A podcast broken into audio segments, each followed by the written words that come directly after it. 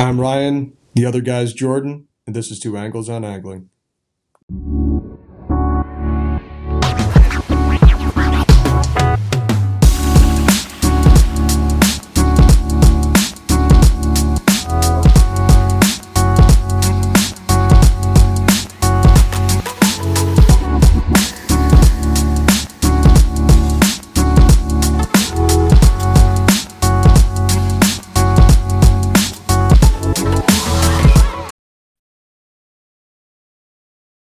Hello, hello, hello, and welcome back to another episode of Two Angles on Angling. This is Jordan with my co-host. It's Ryan, guys. What's up? I have not had any days on the water this past week. Shame on you. But this is what I can add. This is what I do got. Daylight hours are changing more and more. I've become way more aware of it recently. Weather-wise, I feel, and looking forward, nights starting to get cooler. Saw into the 50s pretty much up for the next week or 11 days. So I know that that's super promising overall. And if you look at the date on the calendar, it is September 10th. So we are seeing several signs of great things, magical things to come on the water. Yep. Another thing I actually will add as well, so... my friend Tyler Hillman caught a 7-pound smallmouth, 7+ pound smallmouth on the JDO 3/8 ounce heavy net. Nice. So very proud. That's the biggest fish that's been caught on a lure of mine thus far. Oh yeah, man. You know, smallmouth wise. So yeah, super stoked to hear about that, and got me itching to get out as well to go chase some smallmouth. No doubt about that. Yeah, that's a tank of a fish, especially for this time of year, man. Yeah, exactly. It's only going to get bigger. Yep. Which is crazy to think about. Yeah. Yeah. But, your side of the. Yeah, I fished 4 days this week: Thursday, Friday, Saturday, and today. Front part of the week. I mean, Monday things were kind of messy anyway with the big winds, and I wasn't booked, but there was a small craft advisory Monday. But Tuesday, Wednesday were nice, and I just took them off, relaxed, you know, cleaned the boat, did some inventory, got some new gear, got my new reels and rods all set up, and so now I got all top-notch stuff ready to go for the rest of the fall, like new fresh gear. So I'm pretty stoked about that. But then, yeah, when I fished Thursday through Thursday, I did some recon work on the lower and out into Lake Ontario, and that was productive. I'm gonna capitalize on that tomorrow. I fished it a little bit on Friday, the lower, and I had clients in from Texas, so I wanted to show them a bunch. So I just kind of blazed through the lower, and we caught fish in every spot. And then I took the boat out and went out to Erie with them, just close to the city, and we caught a bunch of fish there too. So they were awesome. Happy. I just wanted to give them the full taste of stuff for sure. Yeah, and then yesterday we had a good northeast wind, pushing us, you know, just shy of 1 mile an hour. So we had consistent bite everywhere. All fishing same thing that I have been for months now, you know, lots of structure, and I'm just picking new structure every time I go out. I mean, I have my haunts and I run routes, and the same principles that I always have apply: 3 drifts and keep moving type of thing. So yeah, I'm just that whole area is got fish. I've just, every time you find a rock pile, you find fish in it. Some have more than others, but I just keep expanding that range, and I just keep finding them. I did comb flats for a while, and not much occurred. So we had, the flats weren't worth spending too much time on. So, but it was great. I mean, not a lot of tanks. I don't think every day I've gotten a fish scraping 5, but lots of 4s, and then I'm pleased to see a lot of smaller fish, man. Like Yep. There's good numbers of like a wide range of sizes. Yeah, you got to see all the year classes. Right. And there was a concern from the DEC and some of the State of the Lake meetings that they weren't seeing smaller year classes of smallmouth. And I'm like, well, I mean, yeah, you're definitely seeing them this year. Cause I catch a good mix of sizes all day. Mm-hmm. You know? And I think that's kind of naturally what happens if you fish those reefs, and you know, but slowly but surely those fish are gonna, more and more of them will start making their way out to the flats. Like there's a lot of bait around, man. You know, can I comment on the fish size real quick? Yeah, like you just saying that made me realize, like, so many people, including myself, like you catch a super small fish and you're like, all right, like come on now. But then, you know, you twist it around. And it's like a great thing to actually have happen to see, so that, because otherwise you would have no idea, right, you know, what you're getting, or like, you know, what. And as we were talking before the podcast about the tags and all that as well, you know, to see movement of these fish, it's like without you catching them, it's a lot harder for us to have any idea of what's going on. But right. Anyways, yeah. So continue.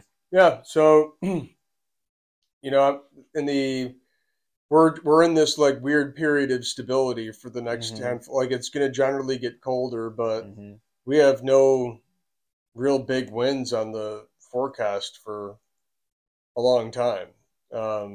You know, like deep into like next week, if at all. I mean, there's some rain in the forecast next week and a general drop in temperatures. Like I'm definitely stoked about the opportunity to wear a bib, because I haven't. Like you know, I'm gonna stay in flops for as long as I can, but I'll, you know, I'm stoked about being able to put a bib on and actually feel cold at some point. Like it's just everything feels nice. You feel fresher out there when you're not cooking, you know. But and in the summer, like or late spring, it feels great when you don't have to be bundled up. Yeah, just the flow of the gear for the season. Right.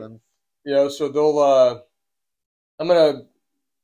Probably poke around for Kings next week, but it, like I'm booked every day, and I'll poke around for some Kings one or two of the days, but there'll be a lot more smallmouth fishing. I mean, just keeping an eye on things and just really trying to cover as much ground as possible to open up Erie and explore a bunch of different places, because you know it's nice, because the other cool thing is the boat traffic has died off significantly. You know, like even with the tournament going yesterday, I still found plenty of places to go and catch fish where there weren't guys near me, you know. So that was cool. But yeah, that'll be next week, is pretty fresh weather, maybe some rain, but otherwise dropping temperatures. I'll be out daily, mostly Lake Erie, little bit of the upper, little bit of the lower, may poke around an Ontario trib. But it's that time of year, man. Like it's hard to make decisions about what to do, because there's so much happening. Yeah, there's a lot of options, but I'd like to see a rod like some drag screaming on a king off of a crankbait, you know, like. Yeah, my mind, honestly, the last few days, and I was talking to Alex Mollick earlier about it as well, my mind's really on steelhead. I've got the itch. I was going back through my photos, because he and I were trying to plan some days to take off to make sure that we can get out. And I was like, I'll look back at the photos and see which like times were, you know, our best just historically over the last several years. And I looked back and I texted him, I'm like, oh man, like we haven't caught shit in the last like 3 years, because we haven't gone out really. So, and I don't have anything photos like from before that, so we didn't really have much to go off of. But I'm excited to get back into the rhythm of it, because I, you know, not doing it but once like or twice last year and the same the year before, you lose touch with it pretty quick. It's, you know, you gotta keep it in the rhythm. Dude, it's funny that you brought up the steelhead thing. So this photo is that's me, my brother Tim, and my buddy Nate. This is taken on September 19th, 2006, or September 14th, 2006. This is on the Cat, and we were catching steelhead that day. Like, and I'm in a muscle shirt and waders, you know what I'm saying? Like, Wow. It was warm out. Like there, I think in it's not like there's like sick runs, but if you have the right conditions, yeah, like, I've never even really like put the thought to that. Yeah, I mean, like this is getting to be about that time where you'll get chromers. Like we just need a blast of cold weather. Yeah. It's just the temperature's never like my it's that really fall crisp air that triggers in my brain that I would want to start steelhead fishing, But yeah, that makes sense. I don't even think about steelhead until it's snowing. Like just because the lower Niagara is and Lake Ontario tributaries as far as steelhead goes are way behind the Erie ones. Like they. But even on the Erie side, I would say peak is late November, early December for peak population. But the fish are also colder and not as fresh at that point. Yeah, but there's a lot of them in the river at that point. But they're, like the lower Niagara, they'll be chrome fish like late November, early December. That's when you'll start seeing like pretty consistent chromers. Gotcha. There'll be a couple around, throughout late October with the Kings, and then like the beginning part of November, like every once in a while you'll get a screamer. Mm-hmm. But it's like the peak is the back half of November into early December, and I think that like peak as far as like you're not going to have a lot of colored out fish. You're going to have a lot of like big waves of chrome fish coming. Yeah. Such that by the end of December, you'll have max population, if people aren't killing too many of them. Yeah. But I think that's the case on Erie, but I think they've run up the Erie tributaries way earlier, especially the bigger ones like the Cat. Once you get a blast of cold weather, I think that makes it super optimal for that. Mm. And we're about to get that. Yeah, so, for sure. I've got to start looking through the gear and everything and getting that back dialed in, because last year I was out and I'm like, man, I just don't like I don't like the system I have set up right now, because I haven't really like I have not nearly analyzed my steelhead fishing system as I have for bass, right. As we talked about many times on the podcast, so that's something I'm trying to dial in as well. And like I sold my reel I was using on it for a while, because it was like I took it off and felt it compared to like other reels I was using. I'm like, this is ridiculously heavy. Like, so I'm switching that up, getting everything lighter, figuring out proper like line that I'm using, because I float fish with the spinning rod. It's just that's what I've tried center pinning. I just have not gotten the hang of it, and I don't know. There's been days on this stream that it's neck and neck, no matter what spinning or center pinning. So it's. I've never float fished with a center pin. I have float fished with a spinning rod, and I float fished with a bait caster.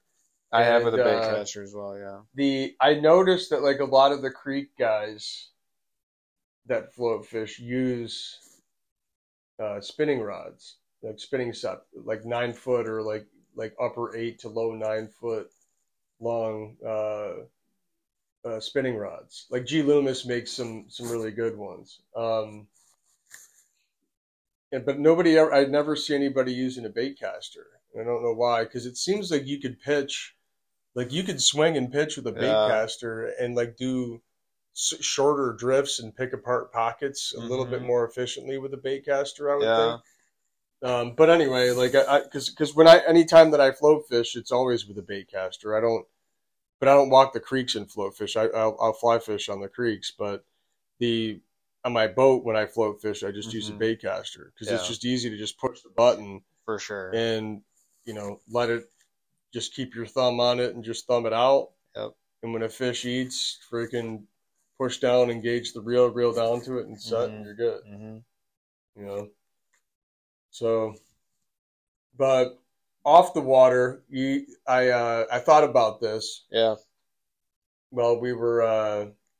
Talking prior to the podcast, that I remarked to my client earlier this week that was the first monarch that I had seen, and now if you go out on Lake Erie, like you're starting to see monarchs all day. like lots of them. And when you see that, you know that like fall is coming. And you know that the bass bite is about to get good and that kings are starting to push in. Like when you start seeing those big monarch or those like bigger flights of monarchs go by, you know, that's about to happen. So, but I looked up monarchs, and what I think is just crazy about them is that they fly from here or even further north all the way down to Mexico, like to mountains in Mexico. And that's where they spend their winters. They go dormant and kind of bury themselves and spend their winters in these mountains. And then when it thaws out in the spring, they fly back up here. And the wild thing is that it's not the single insect that does that. Like, there's, like, it's a multi-generational thing, right? Like, so they'll get to a place, you know, mate, lay larvae, and die. And then their larvae will take time to grow. Mm-hmm. Meanwhile, there's other larvae that have already matured and cocoons have hatched. And so it's just like, it's kind of like pulses from different areas all heading in the same direction, you know, which is wild. Like that's super wild. Yeah. Like, it's never one continuous stream. Right. Yeah. It's just a crazy thing. Like why are they doing that? You know, there's that species alive. Right. But they're, the fact that they like come out of the cocoon and immediately know what direction that they're supposed to be going and stuff, like that's pretty nuts. Yeah, that is really nuts. But you're starting to see that more, and then like I've noticed. So I hadn't been on the Lower Niagara in a while, and all of the white egrets are gone. Like I don't think I even saw. I did notice the great egrets. I don't think I saw a single one when I was down there. I noticed that when I went on a hike last down there. And there's like far less blue herons too. Cormorants are starting to gather, but I think I mentioned that last week. Like they're gathering in larger and larger numbers. Yep. And then I'm sporadically hearing random songbirds here and there. Like if we get a good storm, dude, we're gonna have a bunch of birds get stranded here at some point. I hope that happens soon. But what was that one that I sent you? That gray catbird one? No, I thought I found. Oh, maybe that was last week, and I already shared that. I'm gonna look through the photos real quick. I thought I found a new bird this week. Oh, yeah, you sent me that Eastern towhee. Oh, yeah. Yep. Okay. Well, that was last week. Or no, that was this week, yeah. That was awesome. That was like a definitive, I walked out and I heard something, and I'm like, this is nothing that I hear every day. And then I scanned it, and that came up, and that was cool.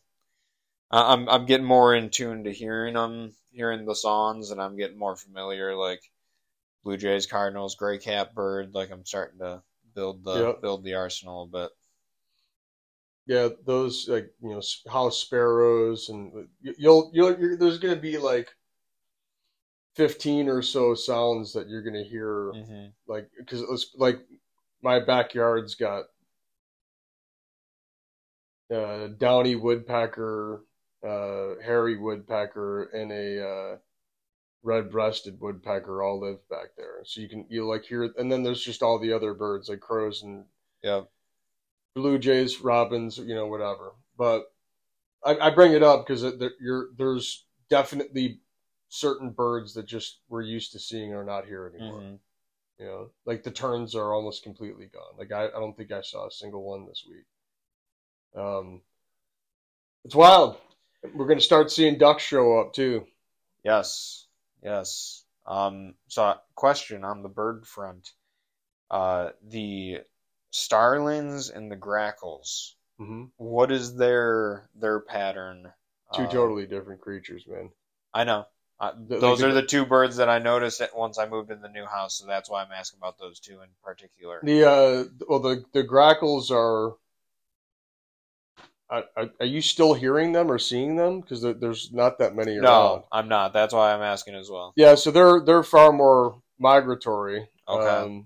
And they're like, when I watch grackles moving around on the ground, like that's the closest creature that I've seen to a velociraptor, man. Like that thing, they're just the way that they move and like the sounds that they make are like miniature dinosaur roars. And the eyes and their eyes and everything too when they're looking. Yeah, they're a real smart creature. Yep. I kind of like think of them closer to crows than they're definitely not as smart as crows, but yeah, they're just the way that they move and the way that they hunt, and they're usually in small groups.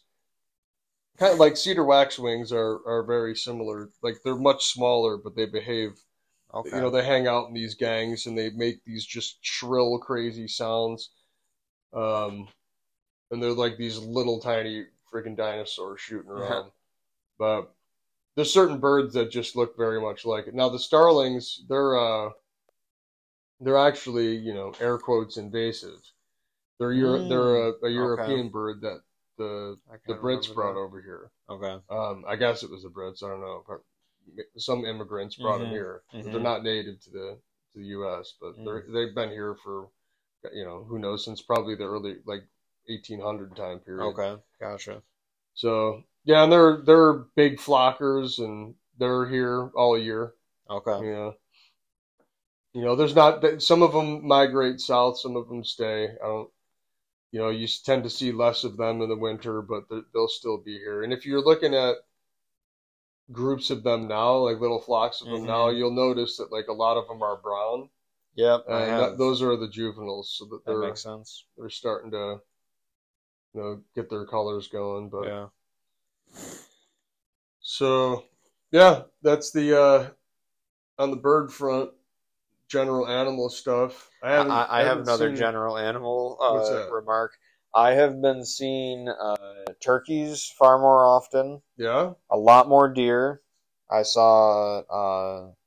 The deer are just walking through the neighborhoods. Yep. So this morning, I went out, did my stretching, went to go turn on the garden hose, and this deer is walking across my front yard. And I'm like, oh, what's up, dude? And then the fawn's right behind it. So it's starting to walk, and it's walking towards me, like, seeing, like, what's up. Goes right across the driveway. As soon as it hits the concrete, it just starts dropping, shitting all over the driveway. I'm like, thanks. You couldn't have even done it on the grass. Dude, that's what I'm saying. Those animals have no fear. It just straight up disrespected you. Yeah. It was just like, you know, fuck this dude. I'm just going to, like, I'm right in front of you, and I'm just going to shut right That's here. How it felt, yeah. Yeah, dude, it's bullshit, man. When I see those, I don't know, when I see those turkeys and those deer walking through our front yards, because, like, if people don't know where Jordan and I live, like, I mean, we live in, like, tightly packed, you know, residential neighborhoods. Yeah. Like, you know, there's, like, maybe 15 feet or whatever, 20 feet between houses at the most. Yeah, like, my houses are even closer than here. So, you know, so it's, I mean, we're close, and it's, like, everybody, we don't really have, like, huge lawns and yards and shit. No. Not a lot of freestanding areas of timber either around here. But there's deer and turkeys that live around here, and they have no fear of humans. And when I see them, I'm just like, it's just ballsy. Like, and it pisses me off, because it's just like we are the apex predator here, and like for some reason we're not allowed to kill these things. It's just when they're in our own yards, it's just wild. You know, like the. What else? Like, you can't trap in your own yard. Like, I mean, there's rabbits all over the place too. That is true. I mean, you know, there's not enough to like feed all these people around here by any stretch. But you know, if you wanted to be self-sufficient in your yard around here, if it was legal and legit to do it, you could do it. You know? Yeah. Honestly, yeah, you could definitely do it, especially just off the deer. I mean, like, there's enough deer around. That would be a hard one to regulate with, you know, how are you harvesting this animal? It'd be bow hunting only. It could and be, you're going to trust, but that's the thing, you're going to trust. I don't know, I feel like it would get, like, I would love it Because people who can do it, but like some person's gonna take it out of hand, and then someone's gonna get with a bow though. Their fence. Yeah, someone's gonna shoot through their fence. You know what I'm saying? Yeah, but what's the range though, man? Like through a like, I mean, with a bow, an arrow. Like, what are you talking about? If you're depending on how close your shot is, if you get like a pass through shot, and I don't know, like, or if it deflects or you miss, I'm saying even, and then an arrow could go through a fence easily. Yeah. Depending on what kind of fence, of course, but in the thickness of everything, and or if it just even deflects off that. But I don't know. I would be for it. I was in NT, man. I was right by that chunk of woods that you saw, and we were, Alex and I were always talking about like how they could allow us to hunt that. It would be very limited permits because it's not a big piece of property. Like, you'd have to maybe pass another hunter safety course or something to prove that, like, you know, you're a good shot, X, Y, Z. Or even just make it to where you could only take high-altitude shots. You would have to be in a tree stand. Yeah, that would be 100%. Because even in, like, like, if you were to, if I was to shoot something in my backyard with a bow, I would be on my roof. Yeah, that's a very fair point. My back porch. So like, that's why that's what I was imagining is like, if you take high angle shots, for sure, you're not risking it as much. Like, you know, sure. Yeah. But the general point is, it's just weird that these animals are entirely comfortable.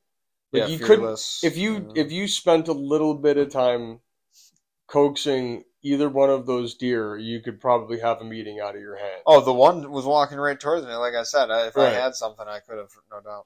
Man, I don't know, man. Something doesn't feel right about that. Yeah, and like there's two houses. Like, every time I'm on the walk, I check, because you can see into the backyard, and there's going to be three fawns.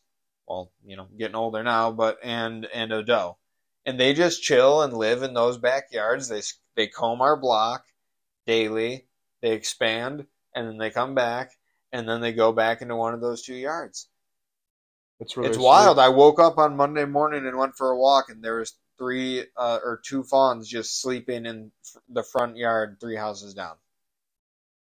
It's like, yeah, it's so unnatural. And look, and they're not, they're not even like posing a risk or a hazard. No, they're just these fixtures in a neighborhood, and it's just, and people think it's neat, and it's like, I mean, I guess kind of, but still, like, that ain't, it's a wild animal, and we're kind of desensitizing it to humans. And I don't know, there's just something doesn't feel right about it. I could concur with that, but I don't know. What else? You triggered a thought with the deer, but next week. Okay. So I got I'll be fishing Monday, Tuesday, Wednesday, and Thursday next week. And then no, I'm sorry. I'm thinking the week after is when I go to Kansas. So not the 18th through the 24th week. Yeah, that's the week, the 18th through the sometime in there. You're gonna be going to be in Kansas. Okay, but that'll be an interesting trip because I'll be we're gonna go there and fish for hybrid stripers, but I'll get deeper into that in next week's conversation. And I'll be here for the weekend. Like it's not gonna be. So it'll be cool because I'll be just coming back from that trip to Kansas, and we'll be able to do a podcast right after that too. So, but yeah, I mean, long story short, this is the beginning. You know, we're not going to get deep about a ton. We'll just do shorter episodes and just stay in a good rhythm because both of us are going to start fishing far more often. And we'll have a little bit more in-depth fishing reports to give because we'll be covering multiple species. Yep, so, and like I said, I'm going to be hitting up the streams a lot more this year, so we're going to have two completely different angles on angling as well. That'll be a nice input to add to. Yeah, for sure, instead of just, and it's awesome because even from the boat, we always have a slightly different view on what's going on, of course. But then when you add in that aspect, it's like, you know, gonna add in even more conversational stuff as well. So, yeah, I think we're good there. We are, my friend. All right, see you guys next week. See you.